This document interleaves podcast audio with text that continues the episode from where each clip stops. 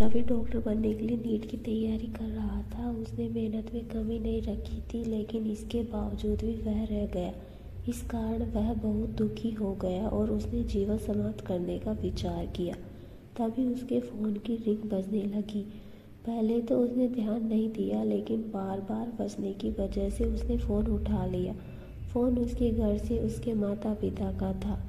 उन्हें उसका चैन नहीं हो पाने के बारे में पता चल चुका था। इसलिए उन्होंने उसे फ़िक्र नहीं करने को कहा। वे दूसरे दिन उससे मिलने आ रहे थे।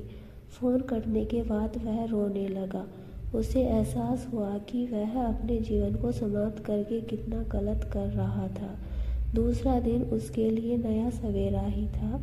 दूसरा जीवन जो उसके माता पिता की वजह से उसे मिला था। नया सवेरा जो नई उम्मीद लेकर आया था, उसने निर्णय लिया कि वह फिर से मेहनत करेगा।